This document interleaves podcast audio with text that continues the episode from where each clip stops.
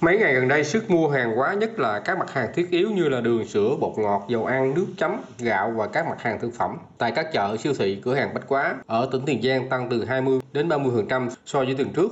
Ngoài mặt hàng dầu ăn tăng giá khoảng 10%, còn lại các mặt hàng tiêu dùng khác đều giá ổn định.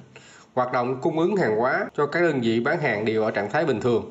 Nhiều doanh nghiệp, hợp tác xã, cửa hàng bách hóa còn trữ hàng để bán đến vài tháng sau.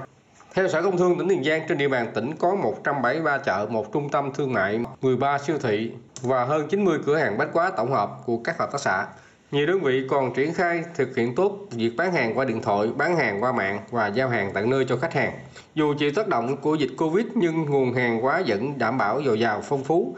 Tỉnh Tiền Giang đã xây dựng kế hoạch ứng phó khẩn cấp đối với dịch bệnh Covid-19 và các giải pháp đảm bảo cân đối cung cầu hàng hóa trên địa bàn, không để xảy ra khan hàng, sốt giá. Ông Nguyễn Nghiêm Tuấn, Giám đốc Hợp tác xã Thương mại Dịch vụ phường 1 thành phố Mỹ Tho cho biết, với lượng hàng hóa dự trữ của đơn vị sẽ cung ứng cho người tiêu dùng trong 3 tháng tới.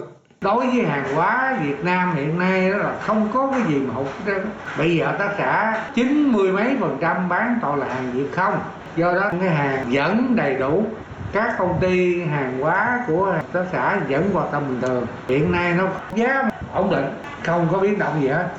Chỉ có cái ông dầu ăn nước ngoài là biến động thôi.